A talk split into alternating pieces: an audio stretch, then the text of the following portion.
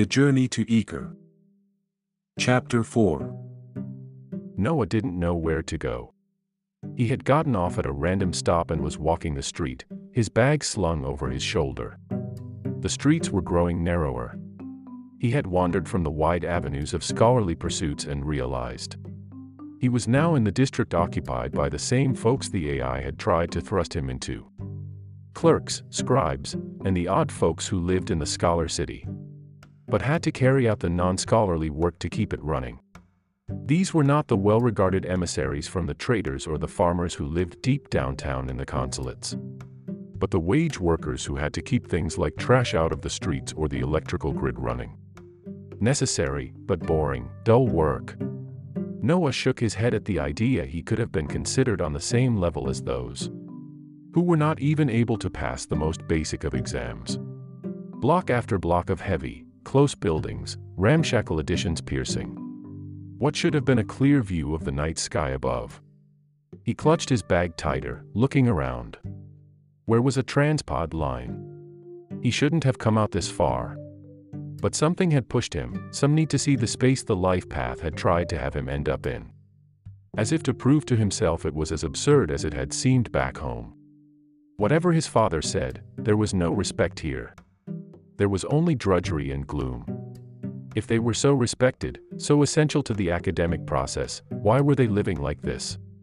Why were the other academics happy to let them lurk here in the shadows? A buzzing neon sign advertised an all-night eatery, the counter jutting out into the street ahead. Noah headed that way. He was hungry after being up for so long and hoped they could give him directions back to the more palatable parts of the city. The eatery, slinging noodles and sandwiches, was crowded on one side by a large apartment building. Wrapped by a dark alley on the other. Noah eyed it uneasily. His mind kept playing the idea over and over again. Someone surging out of the darkness as he sat on his stool eating. Yanking his bag away, dragging him down with it.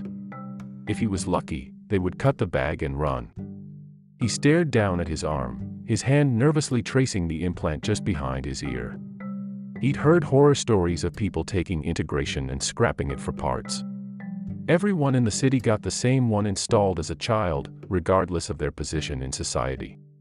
It was integral to the health of the nation. But that didn't mean the microprocessors and other tech in them wasn't worth something. And plenty of people were much more willing to yank them out of someone else than themselves. You look nervous. The chef said, flipping some rice in a wok. Why are you nervous? Not familiar with the area. Noah responded, shaking himself from the daydream. Sorry. No need to be sorry. The man smiled, and Noah felt strangely comforted. It's not a bad part of town. Bit slapdash, maybe, but people like trying things out here. Less rigorous rules than downtown. It's nice. Ah. Noah said, accepting the plate from a young man who appeared to be some sort of sous chef. Ordering, apparently, wasn't required. The chef winked. I can always tell what people need. That's why I do what I do. Noah nodded blankly, then took a bite. It was perfect. The heartiness of the sandwich, the spicy heat of the small bowl of noodle soup, warmed him and comforted him. It is good. He said through a full mouth, wolfing it all down. I know. The chef turned back to his cooking, giving instruction to the younger chef in a language Noah didn't recognize. As he finished his meal, a man emerged from the alleyway. Noah stared down at his empty bowl, clutching his spoon. This was it. This was where he got mugged. The food had just been to placate him, right? The guy probably worked with the chef. That's what was going on here. You're Scholar Anders' son. The man said, looking at him, surprised. His clothes looked well made, but Noah could see the sleeves had been repaired more than once, the jacket hemmed in, a custom piece for someone else, and this man had purchased it. Stolen it. Noah's head jerked to get a better look at his possible assailant. He was wearing a small band on his arm, over a slick microfiber jacket. It bore some sort of symbol, a brain. Noah couldn't quite make it out. Who are you? He asked. I'm the man trying to fix your dad's work. The stranger laughed. Well, me and some of my friends. He flicked his hand, tipping up a flat cap that curved over his face. It was clearly there to keep the man's face in shadow when he wanted it to be. Noah could see it better now.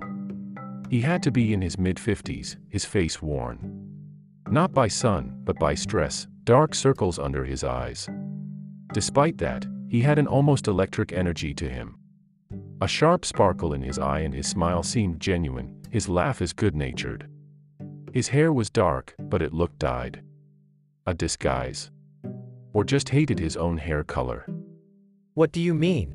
Noah pushed his plate away, the sous chef taking it silently. The man studied him for a moment. What are you doing out here? Looking to hire some scribes. He said sarcastically. No, I. Noah swallowed. I guess I wasn't loving my life path. Just trying to adjust, figure things out. Was about to head back home or somewhere. I don't know. Noah wasn't sure why he was telling this man anything, but between the strangely good food, the man's sudden arrival, and his comments about fixing his father's work, maybe he just needed to talk to somebody about it. Anybody, about this whole thing. Some scribe or clerk was more likely to understand him than his friends who had all gotten quality paths.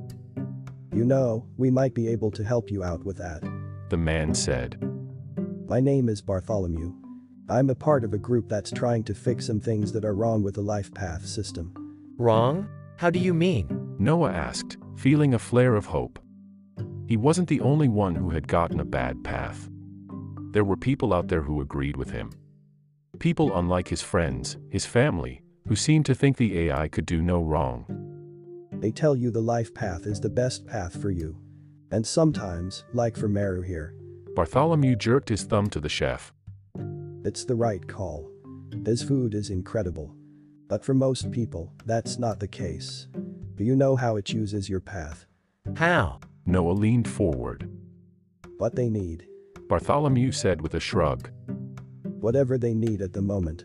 They're short on scribes. They figure someone like you, someone top of the class, will be a really, really good scribe. Do the work that it would take three others to do. It's the greatest benefit to society, but is it the best use of your skills? No. Noah immediately replied. The algorithm claims to be pure logic. But the people programming it defend their logic, not anything universal. How are you going to change it?